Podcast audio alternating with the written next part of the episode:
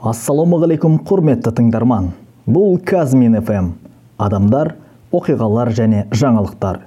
Есімім ермек дюскенев. Назарларыңызға қазақ тіліндегі алғашқы шығарылымды ұсынамыз. Бұл жобаның аясында біз компанияның өмірі оған әсер ететін жағдайлар туралы және ең бастысы сіздер яғни әріптестеріміз туралы айтамыз.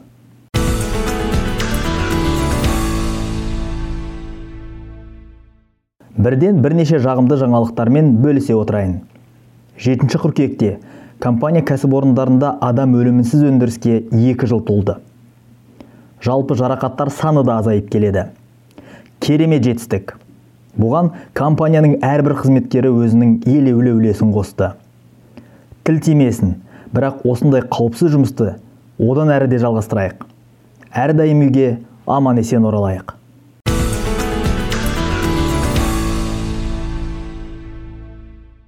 Таяуда казминералс тобының 2022 жылдағы үздік қызметкерлері марапатталды. Алтын белгішелерді 47 қызметкерге олег новачуктың өзі тапсырды. Биыл бұл нағыз рекорд. Марапатталған әріптестеріміздің саны осыншама көп болмаған бұған дейін. Биылғы жылы ең көп алтын қызметкер ақтоғайда болды. 29 адам. Шығыс түстімет пен бозшакөлде 8 қызметкерден. Бозымшақ және казминералс менеджментте бір бір қызметкер бар. Құттықтаймыз. Алтын қызметкерлер көбейе берсін.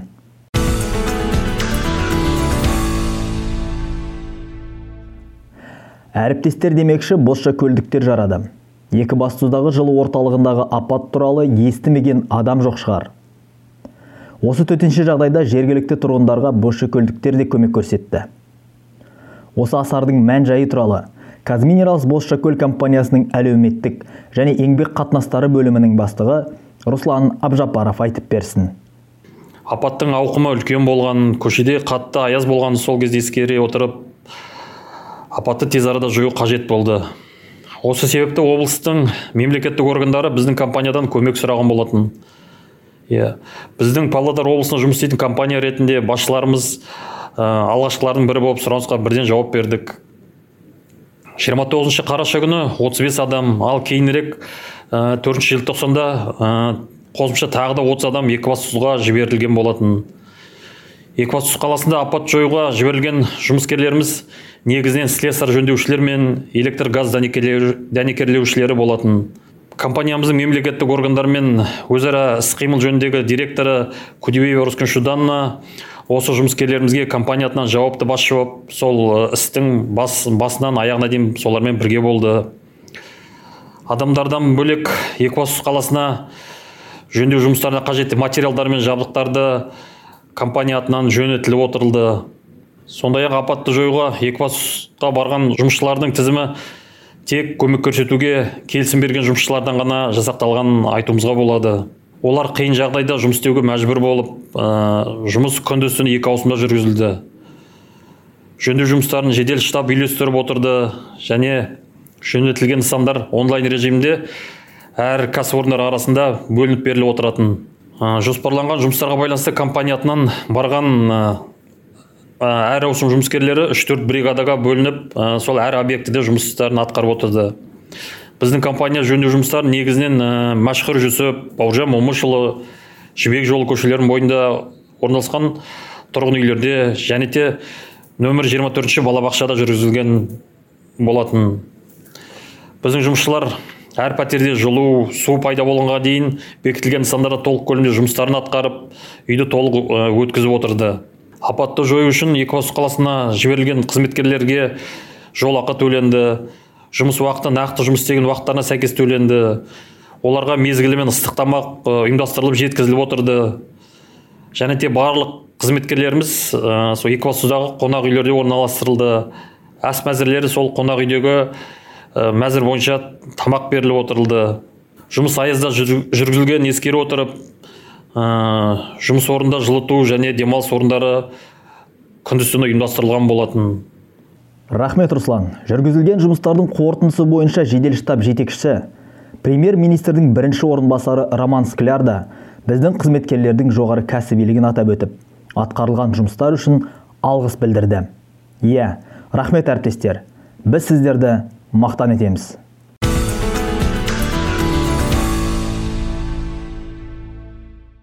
Кәсіпорындардың болашағы бізді әрдайым алаңдатады.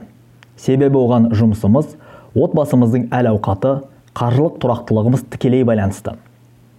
Шығыс түстіметтің құрамында тобымыздағы жасы үлкен кәсіпорындар жұмыс істейді. Бірнеше жылдан бері бірқатар шахталардың жұмысы аяқталуға жақын деген сөз тарап жүр. Қараша айында өткен жетінші тікелей желіде бұл сұраққа олег новачук тағы бір назар аударды. Сонымен шығыс түстіметтің болашағы қандай? Бұл туралы компанияның техникалық директоры ақылжан жәкеновтың пікірін сұрадық.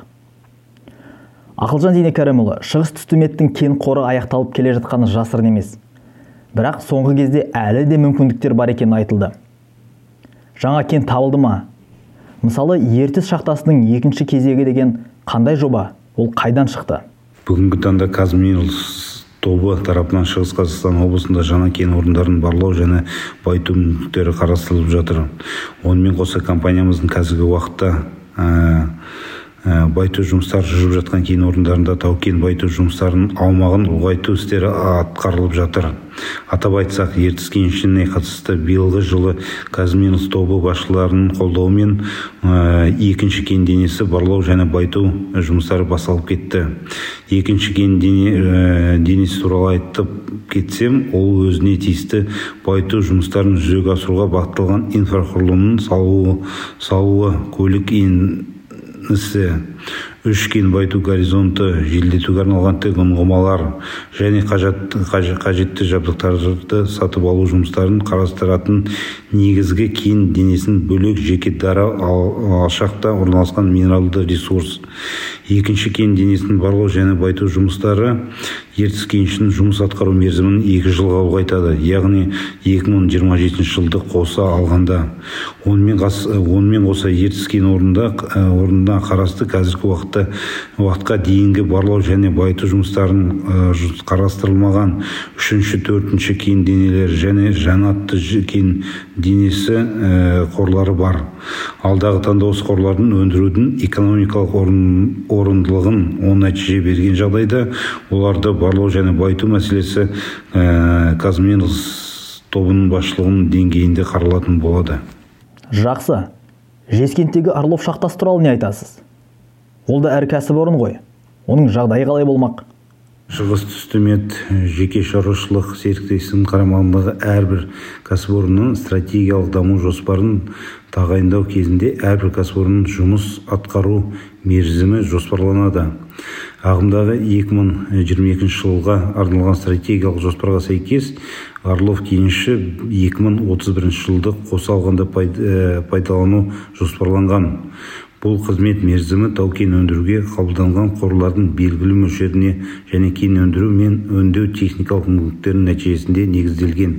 Онда артемьев кешені туралы да айта кетсек. Ол жердегі шахтаның екінші кезегін салу қарқынды жүріп жатқан сияқты. Қазіргі жағдайы қалай не істелді? Сол туралы айтып өтсек. Бүгінгі таңда 742 метр тереңдікке тен воздухоподающий клетевой және суалы өтілді. 21572 э, метр көлемде күрделі тау қазбалары жүргізілді. Тиісті құрал жабдықтар э, сатылып алынуда. Артем кенішінің екінші кезеңдегі тау кен байыту жұмыстары 2023 жылдың соңына жоспарланған. Артем кенішінің екінші кезегін іске қосу қосымша 5 кен оры 5 кен қорын өндіру жұмыстарын тартуға, тартуға және қызмет ету мерзімін 2034 жылға дейін ұзартуға мүмкіндік береді.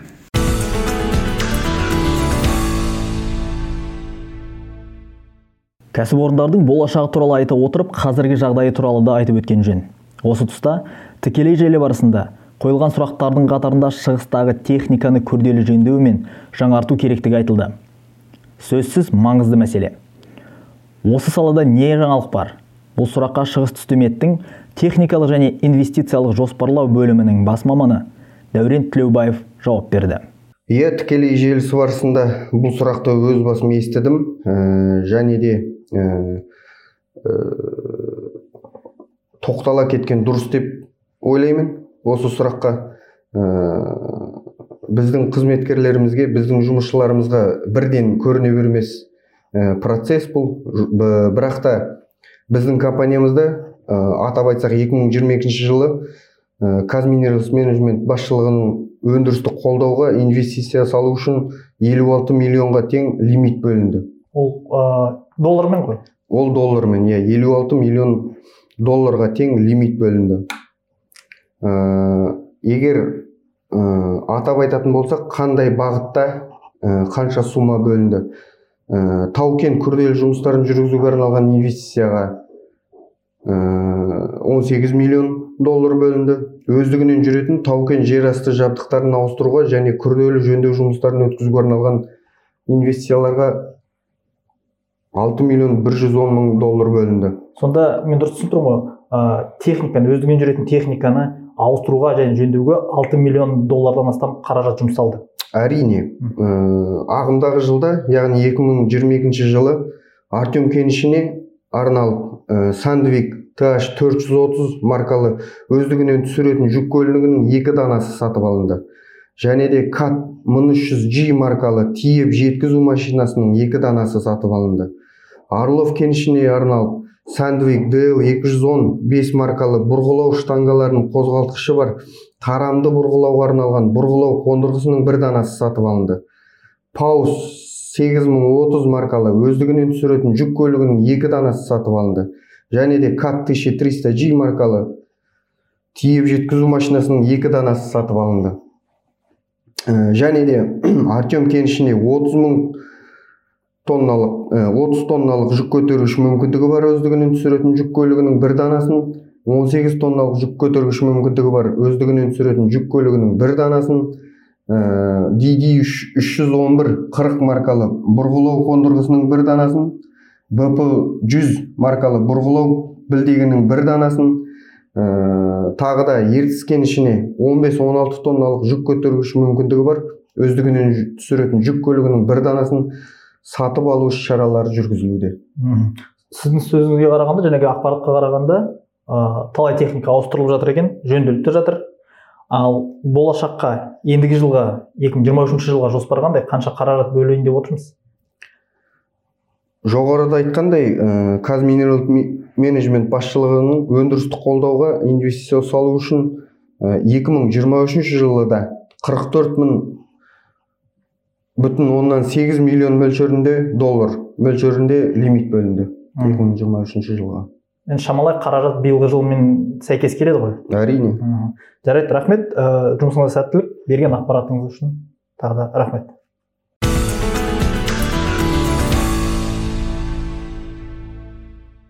Алаяқтар теріс пиғылдарын тоқтатар емес. Күн сайын әлеуметтік желілерде жұртты алдап анда инвестиция сал мында ақша жұмса. Мына компанияның акциясын сатып ал деп айғайлап тұрған жарнаманы көріп жүрміз. Басқасы басқа бірақ бағалы қағаздар нарығынан баяғыда кеткен казминералстың акцияларын сатып алуды ұсынатындар әлі де бар екен. Мұндайларға сенудің қажеті жоқ. Біз бар ресми ақпаратты тек өзіміздің сайттарымызда немесе ресми парақшаларымызда ғана жариялаймыз. Осы тұста артемьев шахтасындағы бір әріптесімізбен болған жағдайды айтып берейін. Оған еліміздегі мұнай газ саласындағы ұлттық компанияға қаржы салып сол салған ақшасын бірден екі еселеп 200 пайыз табыс көрді ұсыныпты бір адамдар. Әлгілерге сенген әріптесіміз өзі несие алады. Онымен тоқтамай әйеліне және анасына несие алдырып жалпы сомасы 13 миллион теңге болатын қыруар қаржыны алаяқтарға өз қолымен апарып берген. Елестетіп көріңіз. 13 миллион теңге. Ақшаны салған адамдар бірден ізін суытқанын айту артық шығар. Енді аңқау әріптесіміз банктерге қарыз есеп шоттары бұғаттаулы. Осы жағдай бойынша қылмыстық іс қозғалып алаяқтар және олардың сыбайластары іздестіріліп жатыр. Осындай жағдайлардың алдын қалай алуға болады? Қылмыскерлердің құрығына ілінбеу үшін не істеу керек? Бұл туралы қауіпсіздік қызметінің бас маманы ғабит қалмақов айтып берсін. Иә әрине осындай факт болды. Ә, қазіргі уақытта қазақстан аумағында алаяқтық жағдайлар көбейіп бара жатқан ә, қазір бәріне мәлім. Осындай фактілер көбінесе телефон ә, смс хабарлама немесе күдікті инвес- инвестиция инвестициялармен байланысты. Өкінішке орай осы алаяқтық схемалардың теріс әсері біздің компанияның бірқатар қызметкерлеріне де тиді. Сондықтан бейтаныс нөмірден қоңырау алған кезде әңгімеде сақ болуыңызды сұраймыз құрметті әріптестер. Сөйлесу кезінде алаяқтар құқық қорғау органдарының қызметкерлері менеджерлер немесе банк қауіпсіздік қызметкері ретінде сізбен танысады және сізге қатынасты жеке ақпарат алуды тырысады. Мүлігіңізді сақтау мақсатында төмен көрсетілген бірнеше талаптарды қатаң сақтауын сұраймыз. Біріншіден ешқашан алаяқтарға өзіңізді өзіңіздің жеке деректеріңізді немесе банк деректемелерін пластикалық карталардың деректемелерін смс кодтарын ешқашан жариялатпаңыз екінші сізге алаяқтар ұсынған бағдарламаларды қосымшаларды ешқашан жүктемеңіз және жіберілген күдікті сілтемелерді бесендірмеңіз. Алаяқтар әртүрлі хабарламалар жібере алатын кез келген нөмірлерді қолдан жасайды. Ал өздері басқа қалада немесе тіпті басқа елде болуы мүмкін. Мұнда мұндай қоңырауларды алған кезде сіз дереу сөйлесуді тоқтатуыңыз керек. Сонымен қатар алаяқтарды анықтау үшін бірнеше әдіс бар. Біріншіден көбінесе алаяқтар басқа мемлекеттерден хабарласады. Сондықтан сізге қоңырау шалған бейтаныс адаммен қазақ тілінде сөйлескен кезде алаяқтар дереу сөйлесуді тоқтатады. Кез келген ақылға қонымды сылтаумен уақытым жоқ қолым тимей жатыр жұмыста жиналыста деген сылтаумен кейінірек қайта қоңырау шалуды сұраңыз. Ә, көбінесе алаяқтар ә, қайта ә, қоңырау шалмайды. Соңғы кездерде ғаламторда және түрлі ресурстарда ірі компаниялардың логотиптері мен атауларын қолданып әртүрлі инвестициялық жобаларға қатысу туралы жарнамалар таратылып жатыр. Олардың ол жарнамаларда тартымды қызығушылық пен дивидендтер ұсынылуда еске сақтаңыз компанияның қызметі немесе әртүрлі акциялар бойынша туралы кез келген ақпарат ресми ресурстан тексеруге керек. Сақ болыңыздар.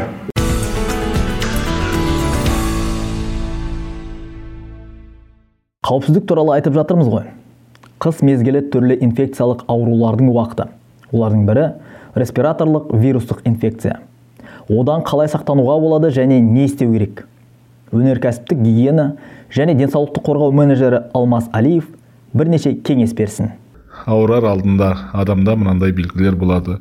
Шаршау сезімі әлсіздік ашуланшақтық асқынған жағдайда бас ауырады. Қатты әлсіздік бұлшық еттер сырқырайды дене қызуы жоғарылауы мүмкін. Терлегіштік болады. Тұмау кезінде тамақтың ауруы жөтел пайда болуы мүмкін. Кейбір жағдайларда тыныс алу жолдарының зақымдануымен конъюнктивит көз зақымдану белгілері болуы мүмкін. Жрви мен тұмаудың алдын алу. Тұмаудың алдын алу үш түрі жолы бар. Екпе салдыру арқылы алдын алу дәрімен дер кезінде қабылдау арқылы алдын алу жеке және қоғамдық гигиена ережелерін қадағалау. Өзіңіздің ауырып қалмауыңыз және айналадағыларға жұқтырмау үшін не істеу керек? Науқас адамдармен байланыста болмау науқасқа бір метрде алшақ болу науқас адамдармен қарым қатынас кезінде бетперде кию таралуын алдын алу үшін қолды сабынмен және бактерияға қарсы ерітіндімен жуу бір реттік қол орамалыңды қолдану жөтелген және түшкірген кезде мұрын мен ауызды жабу адам көп жиналған жерге бармау бөлмеде терезе көздерін жиі желдету салауатты өмір салтын ұстану. Егер отбасында науқас адам болса мүмкіндігінше науқас отбасының басқа мүшелерімен оқшаулау керек. Науқасқа бір адам ғана күтім жасау керек. Отбасының барлық мүшелері бетпердені қолдану қолды жуу керек. Науқастан кемінде бір метр арақашықта болу керек. Науқасқа бөлек ыдыс аяқ болу керек. Сау болыңыздар. Иә құнды ақпарат пен пайдалы кеңестер екен. Тағы бір пайдалы кеңес үнемі көтеріңкі көңіл күйде болу. Алыстан келген жалынды сәлем оған көмектесері сөзсіз. Кезекті әріптестеріміздің сәлемдемелеріне берейік. Сәлеметсіздер ме мен оразалин еркебұлан темірханұлы шығыс қазақстан облысының ертіс кенішінің байланыс желісінің инженері. Өзіміздің әріптесіміз азаматты туған күнімен құттықтағымыз келіп тұр. Құрметті әріптестер бүгінгі жер асты байланыс учаскесіндегі әріптесіміз азаматты туған күнімен құттықтаймын. Зор байлық денсаулық ата анасының амандылығы отбасының амандылығын тілеймін. Арамызда ойнап күліп жүре берсін еңбегі өсіп жалақысы өсе берсін.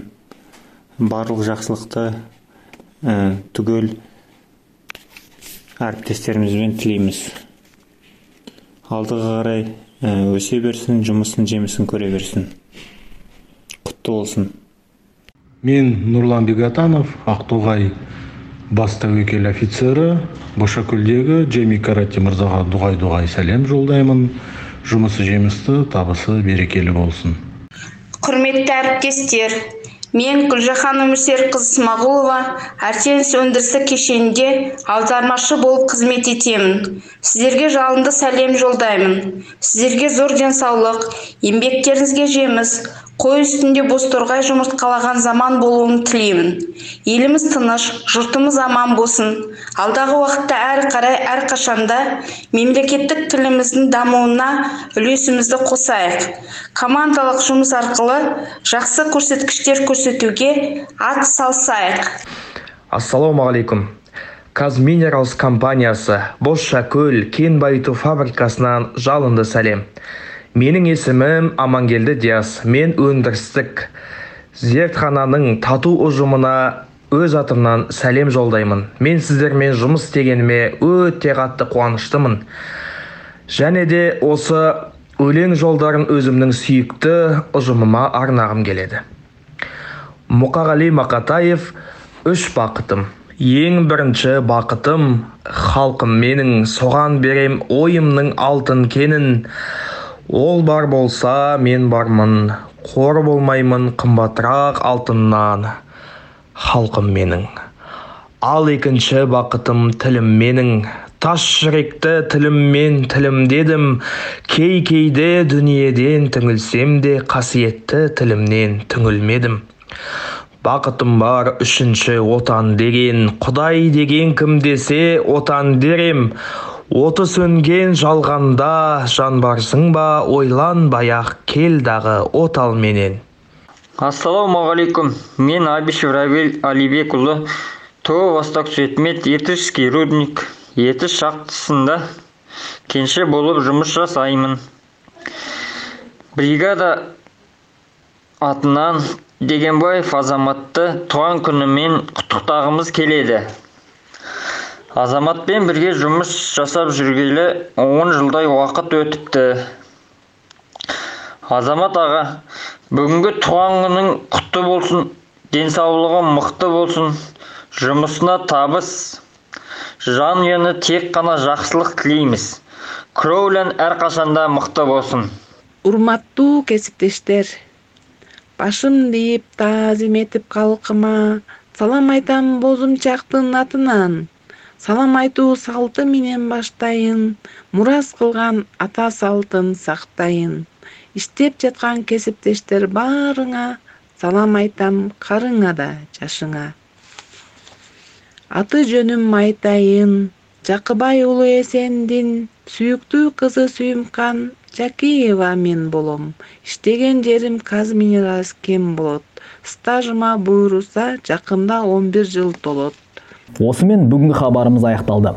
Қолымыздан келгенше жиірек шығып тұруға тырысамыз барлықтарыңызды тәуелсіздік күнімен және алдағы жаңа жылдарыңызбен құттықтаймын. Еліміз аман жұртымыз тыныш болсын. Тәуелсіздік тұғыры биіктей берсін. Сау болыңыздар.